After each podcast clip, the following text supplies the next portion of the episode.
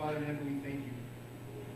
Father in heaven, we thank you for gathering us again. And Lord, we thank you for the, the reading of your word and for prayer, for the singing of your word. We also thank you for the proclaiming, the heralding of your word.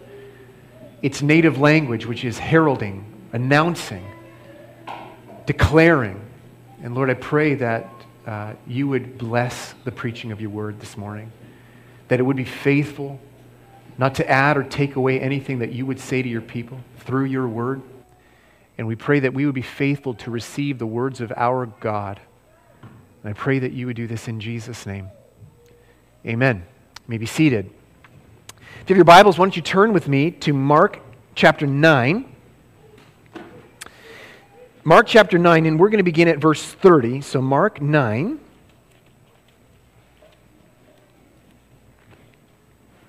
Matthew, Mark, Luke, and John. Matthew, Mark, Luke, and John. Mark, after Matthew.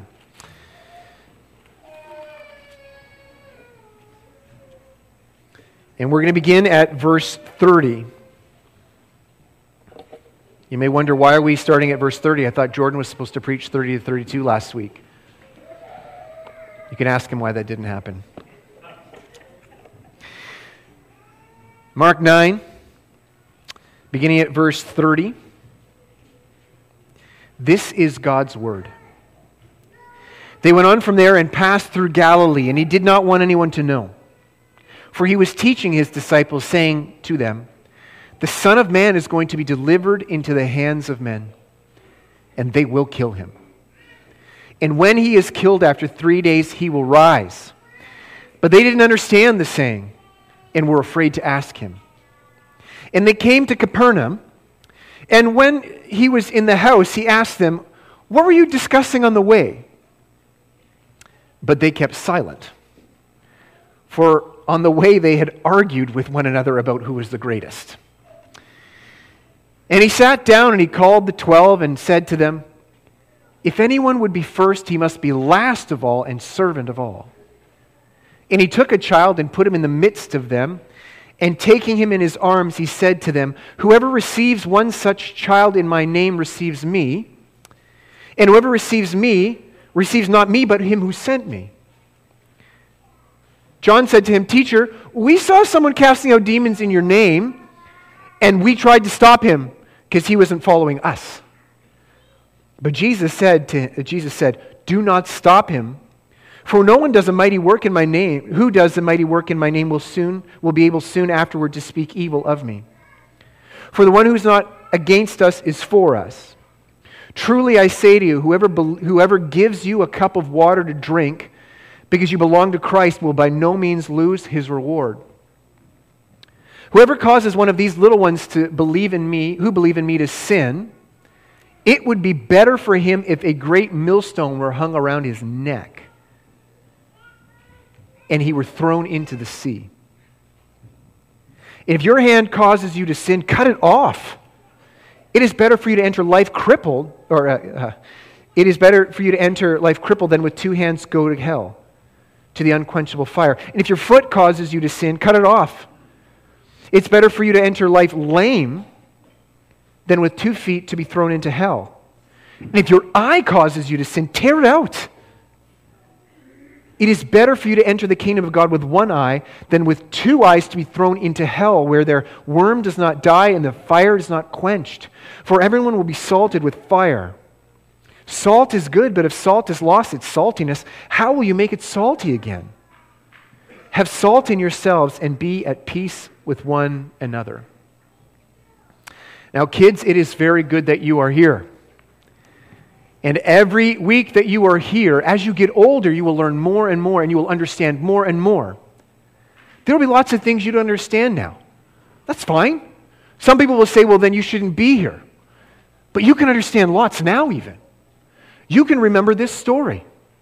You can remember that Jesus told the disciples, He told them that He was going to die for sins, but that after He was dead, three days later He would rise from the dead. You can remember that Jesus told the disciples that. And also, you can remember that the disciples didn't understand what He was saying.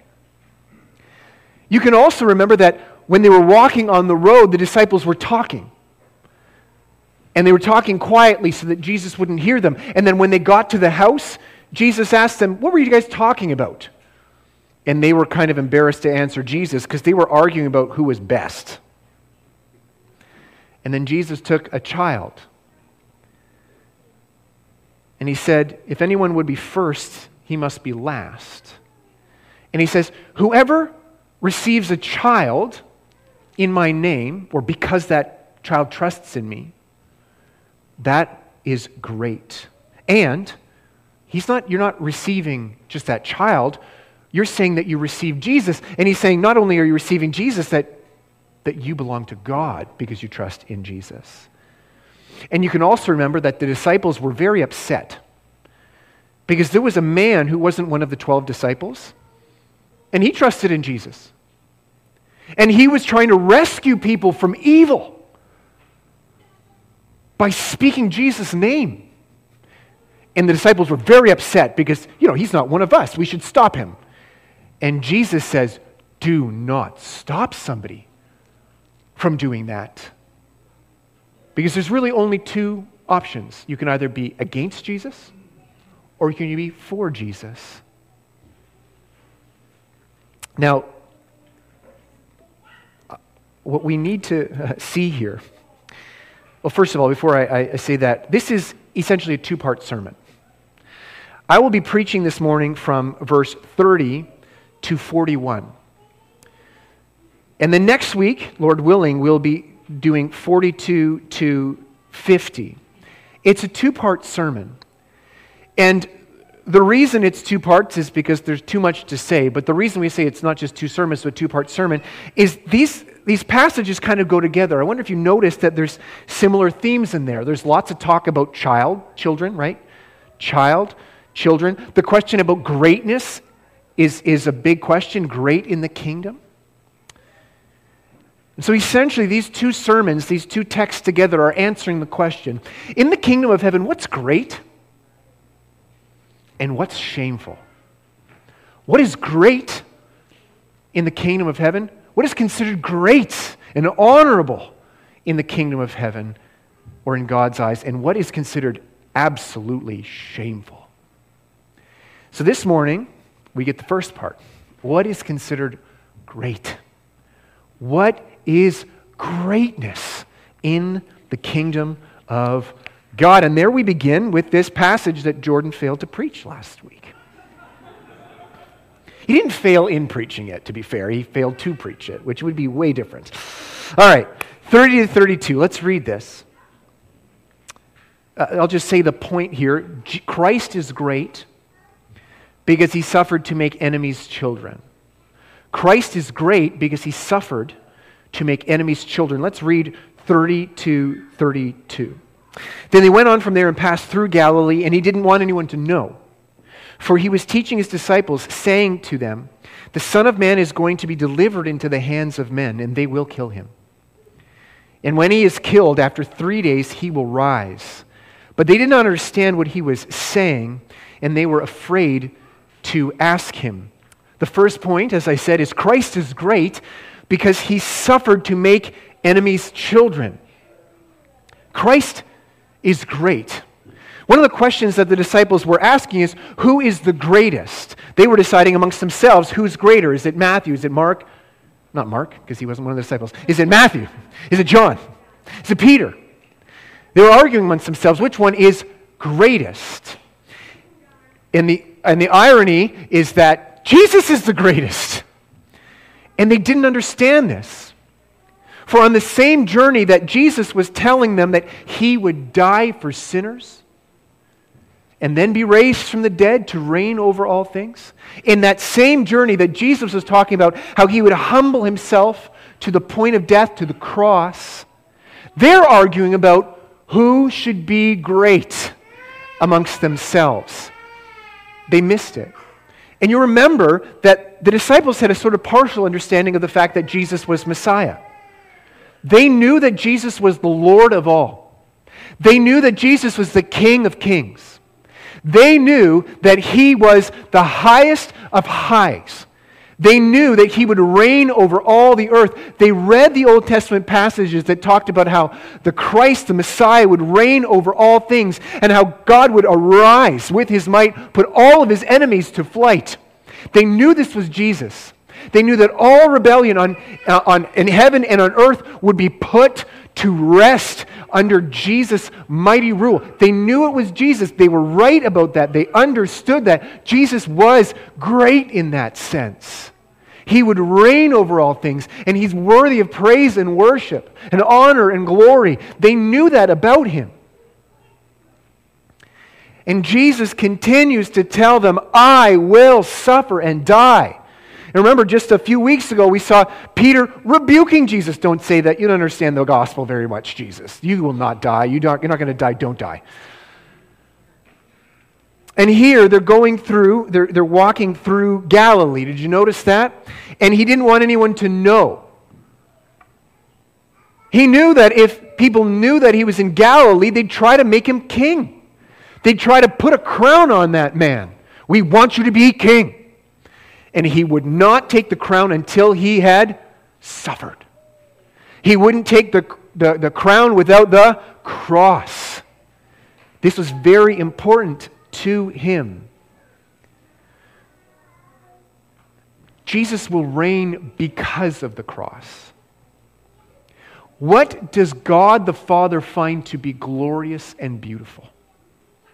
If we look at human history, what is the single greatest event, the single act in human history by a human that God the Father looks on and says, that's the most glorious thing, the most beautiful thing, the most praiseworthy thing, the highest honor and praise and glory deserved to the man who did that thing? That is the cross of the Lord Jesus Christ. That is the highest glory, the glorious the most glorious thing that anyone has ever done. In a way, we speak of the, the cross as being shameful, and it's true because Christ took on shame. But more than that, the cross is itself glorious. In John chapter 12, we will see this is true. John 12, 27. You can read along if you want, or you can just hear me read it. John 12, 27. Now, this is Jesus saying this. Now is my soul troubled. And what shall I say? Father, save me from this hour? But for this purpose I have come into this world. Father, glorify your name. Then a voice came from heaven I have glorified it, and I will glorify it again. The crowd that stood there and heard it said that it had thundered. Others said, An angel has spoken to him. Jesus answered, this voice has come for your sake, not mine. Now is the judgment of the world. Now will the ruler of the world be cast out. And I, when I am lifted up from the earth, will draw all people to myself. He said this to show by what kind of death he was going to die. John 13 in the next uh, in the next chapter John 13 31 when he had gone out Jesus said now now, he's talking about the cross. He's heading to the cross. Now is the Son of Man glorified. That's the title for the Messiah, the Son of Man. Now is the Son of Man glorified, and God is glorified in him. If God is glorified in him, God will also glorify him in himself and glorify him at once. The cross was glorious in God's sight. If you think about what was the most praiseworthy action, the most honorable thing that was ever done in human history, done by a human, remember, Christ took on flesh to become a human, done by a human, God would not hesitate to answer the cross. What is glorious about your Son, God the Father? The cross. How do we know this? Let's go to Philippians 2. We already read it this morning. Philippians 2 4 to 11. What is glorious to the Father? What would he find praiseworthy? What does he want his son to be praised for for eternity? What songs will be singing about Christ for eternity? Why does he give the Son of Man, Jesus, the Son of God, who took on flesh as a human, why does he give him in his human nature? Why is he giving him a crown? Philippians 2, verse 4 Have this mind among yourselves, which is yours in Christ Jesus who, though he was in the form of God, did not count equality with God a thing to be grasped, but he emptied himself by taking the form of a servant, being born in the likeness of men. And being found in human form, he humbled himself by becoming obedient to the point of death, even death on a cross. Therefore, in other words, for this reason, for the things that I just finished saying, for that reason, therefore, verse 9, therefore God has highly exalted him and bestowed on him the name that is above every name, so that the, uh, that the name of Jesus every knee should bow in heaven and on earth and under the earth, and every tongue confess that Jesus Christ is Lord to the glory of God the Father. I want you to notice here in verse 9, Jesus became obedient to God to the point of death. But notice he says, even death on a cross. He's drawing our attention to the fact that all humans die, every human dies. But Christ didn't just die, he was damned. God damned Christ. God poured his wrath out on Christ. He cursed Christ with a billion curses. Why? What he found glorious about Christ was that Christ took responsibility for those under his authority. Christ took responsibility for those under his authority. Two things Number one, for the glory of God, that those people, in those people, under his authority, that those people would glorify God, that those in, in those people, God would be glorified. That's the first thing. And secondly, for the good of those people, he took responsibility in two ways. That for those under his authority, that they would glorify God, that God would be glorified through them, and secondly, that they would be blessed. Positively. Christ took obedience for things that, he, he took responsibility for things that weren't his fault. Christ was punished for sins he didn't commit. He was punished for sins, to use the word that the Bible uses, for sins that his bride committed, the church. They weren't his fault. He didn't commit those sins. But he took responsibility for that. The church is without righteousness. There's God's law. We look at it, we haven't kept it. We have no righteousness to offer God. And He made us to glorify, obey, and enjoy Him. And we haven't done it. We haven't obeyed God. The church is without righteousness. And that's a huge problem. And Christ, loving the church from before the foundation of the world, says, I will take responsibility for the fact that my bride has no righteousness. And so he becomes a human so that he can obey God's law under uh, a human law as a human. He can obey it and he obeys it perfectly and accomplishes all righteousness. The, the law of God has been fulfilled. He's done it. It's done. Here's righteousness. And what does he do? Does he say, Reward me for this? He says, Give my righteousness to my bride. Like royal robes that he has accomplished. Here's my record. He takes it off, he gives it to his bride and says, Bless her for what I've done. He says to his bride, There's your righteousness. I did it for you. Here it is. You can stand before God wearing my righteousness. You didn't have any righteousness. I went and got some for you, and I gave it to you. But we have another problem. Not only did the bride of Christ have no righteousness, negatively, she had unrighteousness. It's not that she just hadn't kept the law, she broke the law. That's a problem.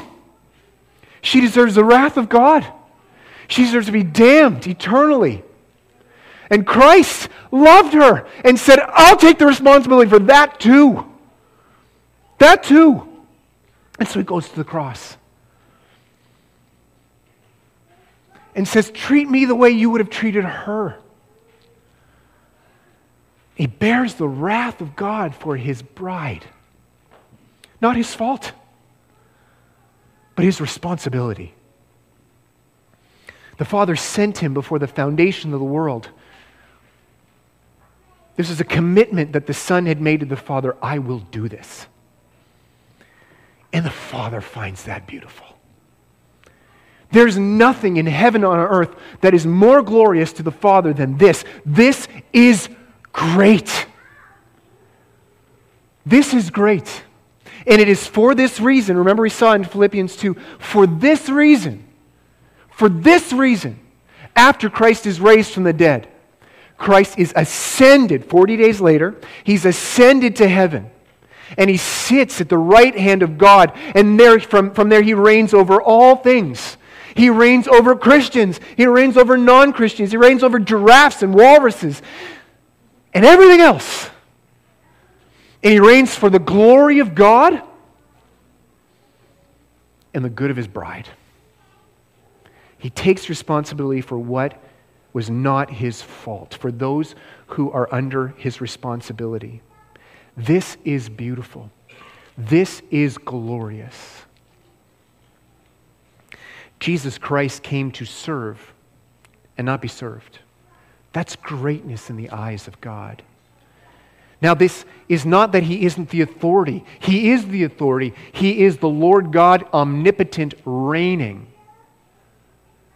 But he reigns for the glory of God and the good of his bride. He exercises, authority over his bride. There's no confusion who's in charge, Jesus or the church. It's ridiculous. He is. But he uses his authority that she would glorify and enjoy God. He is an authority, He is the authority. This is glorious to God. Let's continue to read here. We're going to take the, uh, some more here before we finish this point. And they came to Capernaum, and when he was in the house, he asked them, What were you discussing on the way? But they kept silent, for on the way they had argued with one another who the, about who was the greatest. And he sat down and called the twelve, and he said to them, If anyone would be first, he must be last of all and servant of all. He took a child, put him in the midst of them, and taking, them in, and taking him in his arms, he said to them, Whoever receives one such child in my name receives me. And whoever receives me receives not me, but him who sent me. What is great in God's eyes is that Christ carries the church. And he receives helpless people. He saves helpless people. Children are helpless. That's who we are. He saves helpless people. God does not help those who help themselves. That's not in the Bible. It's wicked. That verse comes from Satan 3:16, not God's word. God does not help those who help themselves, He helps those who cannot help themselves. Children, he says here. Anyone who feels that they deserve a spot doesn't, doesn't have one. If you believe you're ahead in the line, you're not in the line. If you believe that maybe you're in the middle of the line and there's some people who deserve this less than you, you're not in the line. Who is the greatest? Christ is the greatest. And why is he the greatest? Why does God say that's great? Because he became the least. And this is great. And if this is great, and it is, this view of greatness and of shame is in the heart of the gospel, and it will affect how the church itself acts. And the irony is that because this is greatness, it made it even more inappropriate for those disciples to be arguing about who was great, the greatest on the way. That does take us to our second point, which is being a child of God is great. Our first point, kids, let's remember this, is Jesus is great because he suffered to make enemies children. Why is Jesus great? Because he suffered to make enemies children. That's why Jesus is great. Our second point is this being a child of God is great. If Jesus is the greatest, what is the, the next thing, the next best position you could have? What is the second position you could have? The, the next highest position in heaven and on earth, the most glorious position under Christ. What is the next most glorious thing to be? To be a child of God, to be a Christian, to belong to God. I want us to notice here this, this phrase, the name of Christ. Did you notice that in verse 37? Whoever receives one such child in my name. Notice the grounds that that person is received. The person is a child, and they are received in the name of Christ. In verse, 40, verse 41, we, saw, we see that as well. Verse 41, I'm going to read that. For truly I say to you, whoever gives you a cup of water to drink because you belong to Christ will by no means lose his reward. Let's go bump up to verse 38. This rogue exorcist, the disciples were very frustrated with. John said to him, Teacher, we saw someone casting out demons in your name. You see the theme here all the way through? The name of Christ. Now, what is it to be received based on Christ's name? Now, we all have different names, right? My name is Derek Johan de Vries. I'm pretty proud of that middle name. It's very, very Dutch. It's my name. Now, it's actually not what the Bible is talking about when it talks about name. When we talk about reputation, that's closer to what the Bible means when it says name. When we talk about a person's accomplishments, that's more what the Bible is talking about with name. So essentially, if we were talking about name, it's kind of like your, your resume, your record, your CV. This is closer to what the Bible means when it says your name. Or things that legally are yours. Uh, it is in my name things that have legal, legal grounds or position. The only way a person will be received by God is in Christ's name. You can either face God in your own name or Christ's name. Let me assure you that if you stood before God based on your name, you would go to hell eternally. And let me also assure you is that when it happened, you won't argue. You will not disagree with God. You will agree. Yes, you're right. If you stood before God in your own name, you would go to hell. Christ took your name on the cross if you're a Christian. That's why Christ was damned. He took your name, your reputation, your accomplishments, your, your failure to keep God's law. He took that on himself. And bearing your name, he was damned. To be a Christian is to receive Christ's name. It's to say, I need Christ to take mine, and I need, I need his name. I need to swap records with him. What could be greater than to be received by God having Christ's name? Can you think of anything else? Line up all the humans in human history, and I'm going to put Jesus in there because Jesus was a real human. He was God and then he became a human. He didn't stop being God, but he became a real human, just like us, except without sin. If we line up all the humans in the history of humanity, line them all up, who would you be most excited to see standing before God and getting what they deserve. Who? Jesus is at the front of that line. Can you imagine what that would look like for God the Father to reward Christ for what he has done based on his name? Could you imagine? What wouldn't he give him? When would that be finished? When would that award ceremony be finished? When would God the Father finish giving Christ all things? How long would that take? It looks like an eight, but you flip it on its side. Infinity. That will never end. The reward of Christ for his suffering, for his obedience and his righteousness, God the Father giving him that reward, his due his name, that position, there's nothing greater than that. There'll never be a time when God is saying, I think that's enough praising Jesus for that. Uh, you know, I think I've honored him just one measure too much. That will never happen. And so, dear friends, if you are a Christian, you have Christ's name. What could be more honorable? What could be more glorious than to stand before God wearing Christ's name? And so, we need to realize that there is no greater honor in heaven and on earth to be than to be a child of God, simply to trust in Christ, to bear his name. Now, Christ is answering the question about what is great. Who is great? The next point is going to be that greatness is measured in how you treat God's children. But first, we need to understand this point that it is great to be a child of God. That is great. And not just like, uh, how you doing? Great. No, great is in the greatest.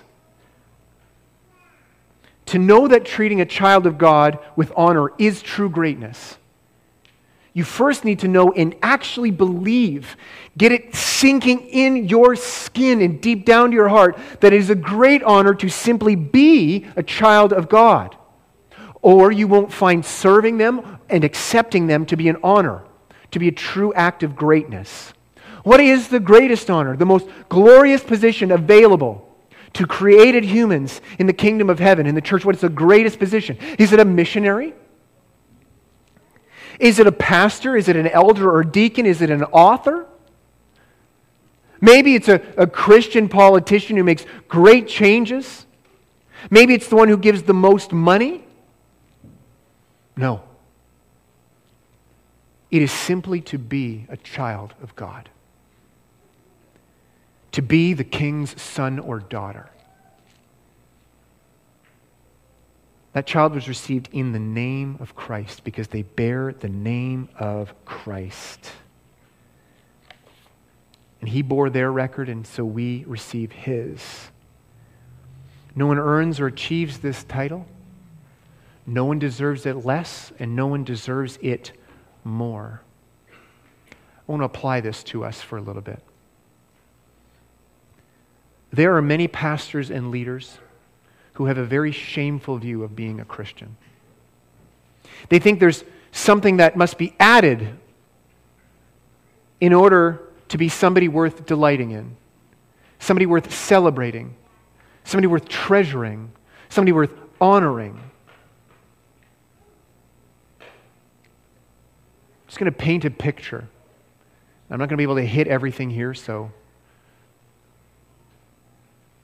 What about a young man who repents of sin and trusts in the gospel of the Lord Jesus Christ for his salvation. He joins a church. He prepares himself spiritually, learns, learns doctrine, and trains himself in holiness, and he seeks godly counsel from the men in his church. He prepares himself for a career. He intentionally finds and marries a woman who will be a helper to him and a good mom to his kids, a, a woman who will be able to teach his kids the gospel. He marries that woman and he praises God for the children that God gives them. He uses his time and his money and his skills to care for his family. And he glorifies God in a job that no one is jealous of. And he faithfully prepares his family to go to church every Lord's Day. He teaches his kids the truths of God's word. He shepherds their hearts with the gospel of Christ. He loves his wife and is faithful to her. He repents when he sins, and he does sin. He loves his church. He opens his home to his church family. He's a good witness in his neighborhood for the gospel of Christ. Never becomes a church leader, never an elder or a deacon. No one other than his church or his family know about him or even talk about him. But he loves the Lord. And he addresses God as his Father because of Christ's life, death, and resurrection. There is nothing greater than that. There is nothing greater than that. There are other things in the kingdom of heaven, other people who do other things, you know, other men who have different lives, other women who have different lives. Those are, those are great. But none of those things are greater than that. This is glorious. This is great. Why? This is a child of God acting like a child of God. a selfless single lady who is a Christian who would love to be married, but hasn't found a godly man to marry. And so she uses all of her extra time to serve her nephews and nieces and her parents and the church family. Is there anything greater than that? Nothing other than Christ is greater than that. A Christian family who loves the Lord, studies His Word, loves to hear and sing the gospel, struggles month to month to pay their bills, but love holiness. Is there anything greater than that? Any higher honor to which we could attain? No.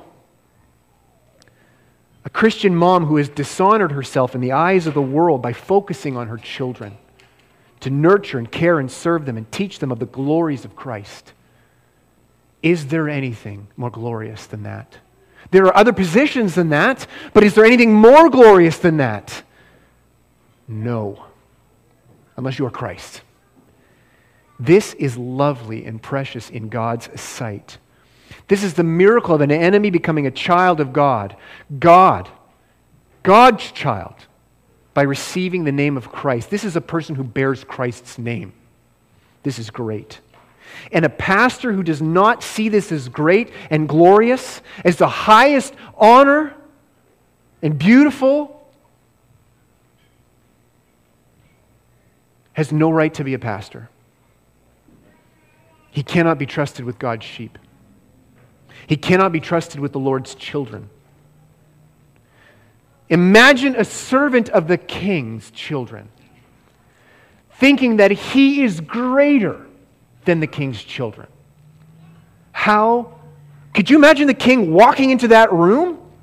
What would he do to that servant? These are my children. I hired you because they're because I love them.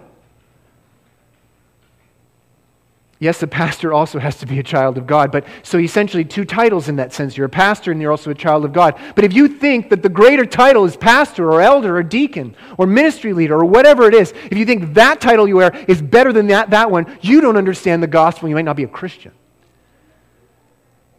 We must begin by recognizing the sweetness, the glory, the greatness of simply being a child of God, of bearing Christ's name of being clothed in Christ's righteousness, of having your sins forgiven by Christ, sharing in the relationship with God that Christ alone deserves by the power of the Holy Spirit.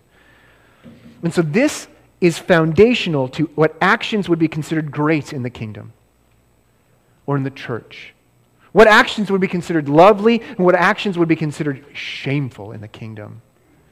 You first have to understand that Jesus is great, not because he gets his way, Jesus is great because he died for the church.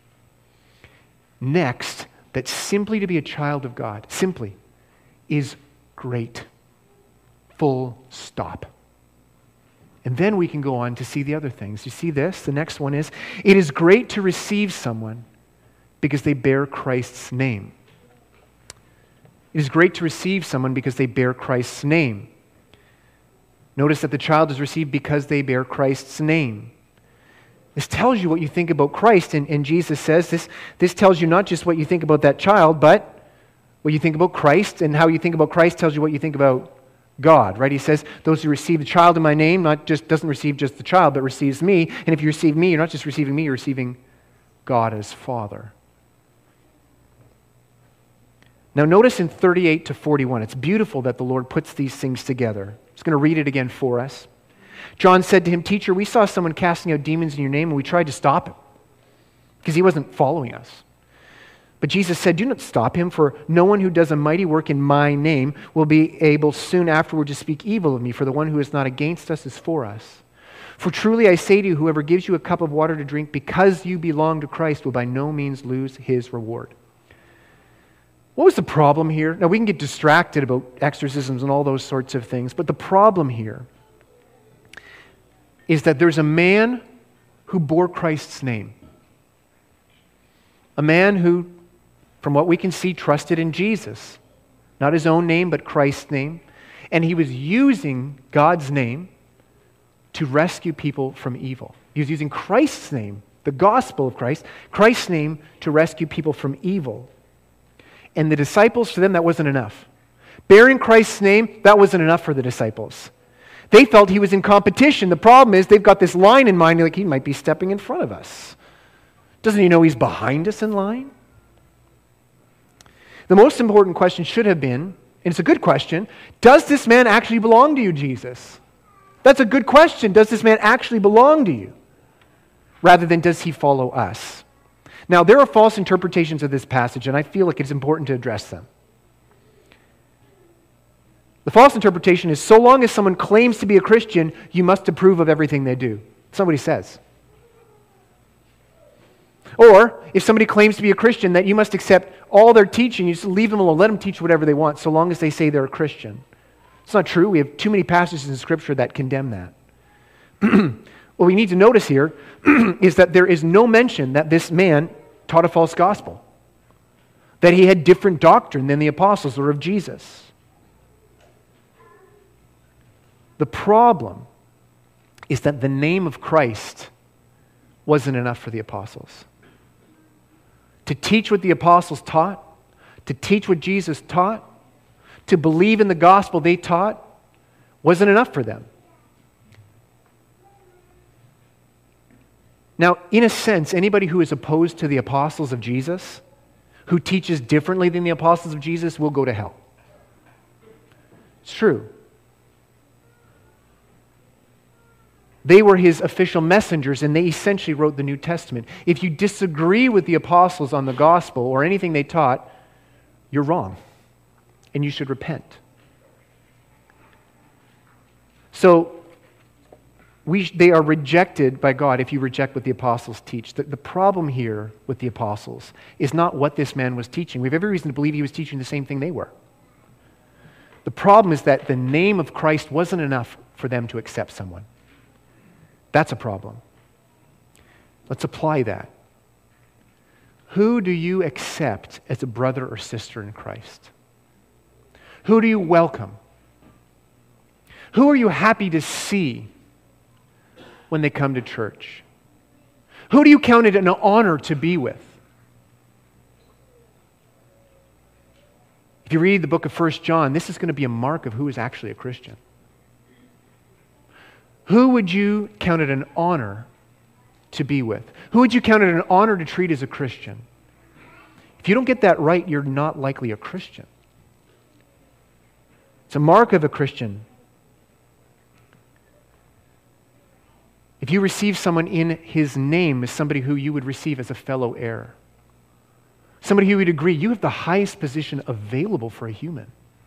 And I count it an honor to belong to you for you to call me brother and sister, and for me to call you brother or sister.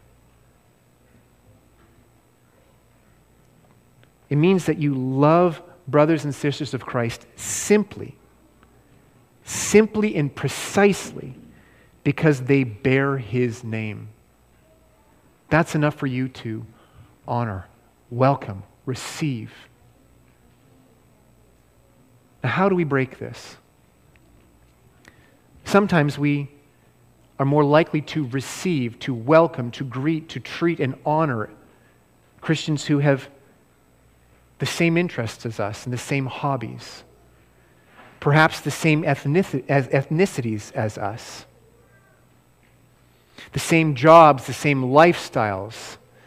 And the Bible says that if this is true for you, you need to repent. And if you do not repent, when you hear this correction, you're not likely a Christian.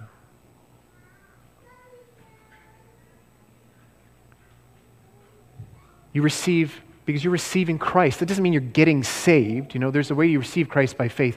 But what he's saying here is if you reject that person, if you say that's not good enough to be counted honorable to me, what you're saying is Christ isn't good enough to be honored to me because they bear his name.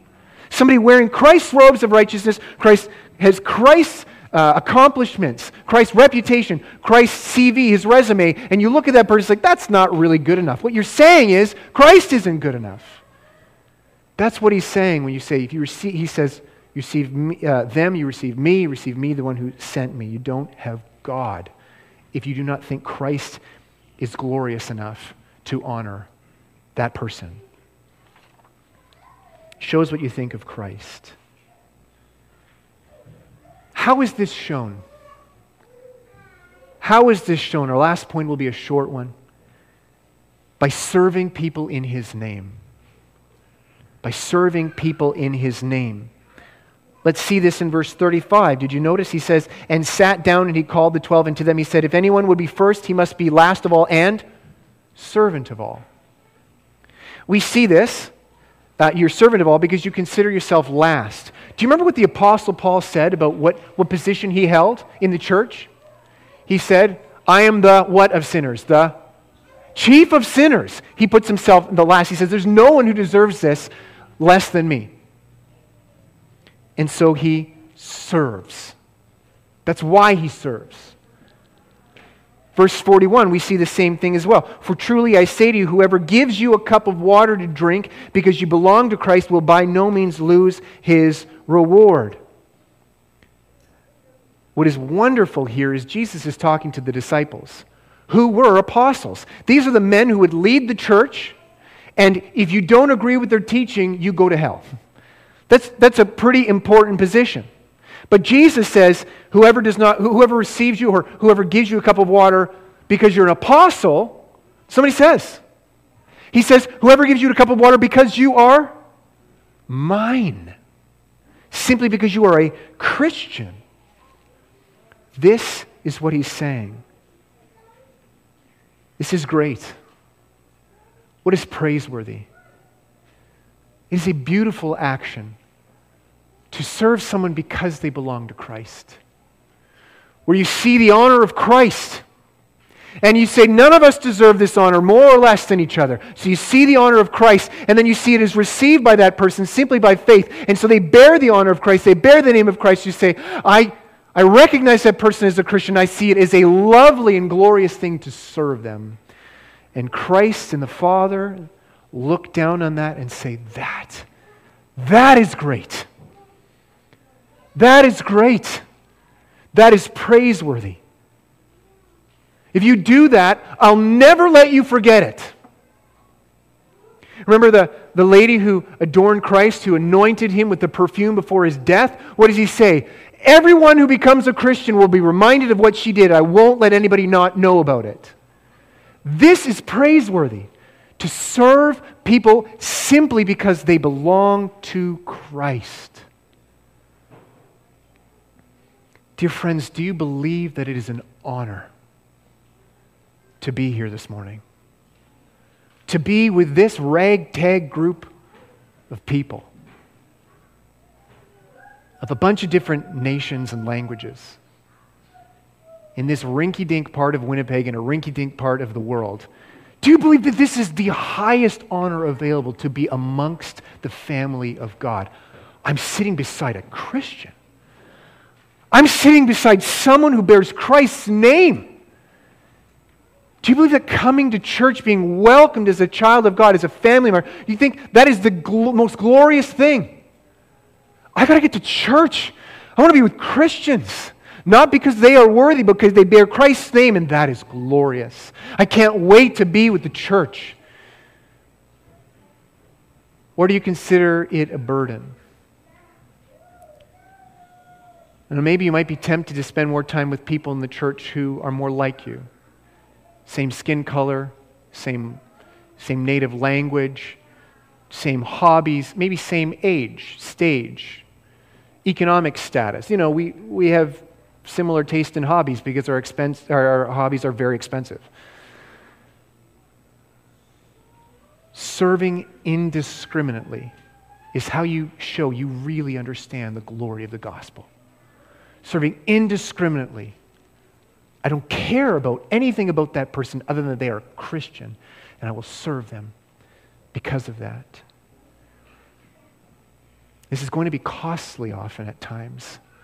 It costs you your reputation. In the book of Hebrews, we have a church that suffered because there was people who were put in jail for being Christians, for disobeying the government, and they were put in jail and then those other Christians knew as soon as they visited those other Christians in jail, what would happen? Their own homes would be plundered.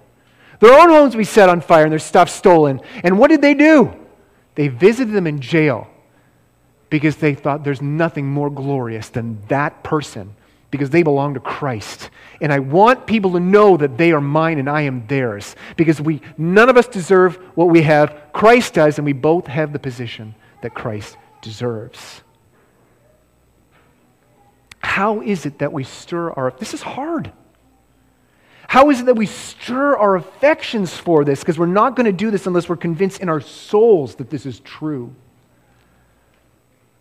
We start by looking back at verse 30. They went on from there and they passed through Galilee, and he didn't want anyone to know. He didn't want anybody to put a crown on him yet.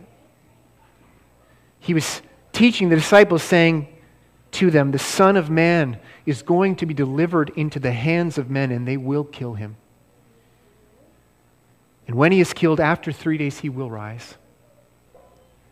This is how you stir your affections for that you think about what is glory. You gaze at Christ, set your eyes on him, look at him. Consider what God thinks is most glorious his son suffering for enemies and making them children of God. Delight in him, meditate on him, consider the gospel, praise him for it. Recognize that, like Paul, you are chief of sinners. What that means is there's nobody behind you in the line who deserves it less than you. And then you will see the church, the family of God, those who are just Christians. You will consider them a very honorable person. And to be with them would be quite an honor. And if I could serve them in any way, I would find that a very honorable thing, as glorious, even more so, than serving the richest, most powerful, most accomplished person who's ever lived. Look on Christ. Do you think that's glorious? Many people will hear this gospel and think that's disgusting.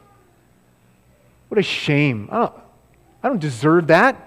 Damnation, hell, wrath. What are you doing? You're cramping my style. Stop that. 2 Corinthians, in 2 Corinthians, Paul says that it will be the stench of death for those who are perishing. You'll hear that and you will disagree with God. What God finds the most glorious thing that have ever happened, the most glorious news that could ever be shared. Christ was damned for his church, then he died, he stayed dead for three days, he rose from the dead. 40 days later, he ascended into heaven, he reigns over all things, he will return to crush all of God's enemies, to pour out the wrath of God, to end rebellion. But those who he's already died for, will not be crushed by his reign, but by lifted by it.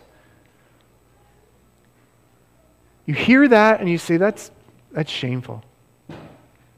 It's the stench of death. Dear friends, if that is the stench of death to you, you are perishing. You are going to hell. That is, that is surely, that is proof that you are going to hell, unless you turn. And God gives you eyes to see this as the aroma of life.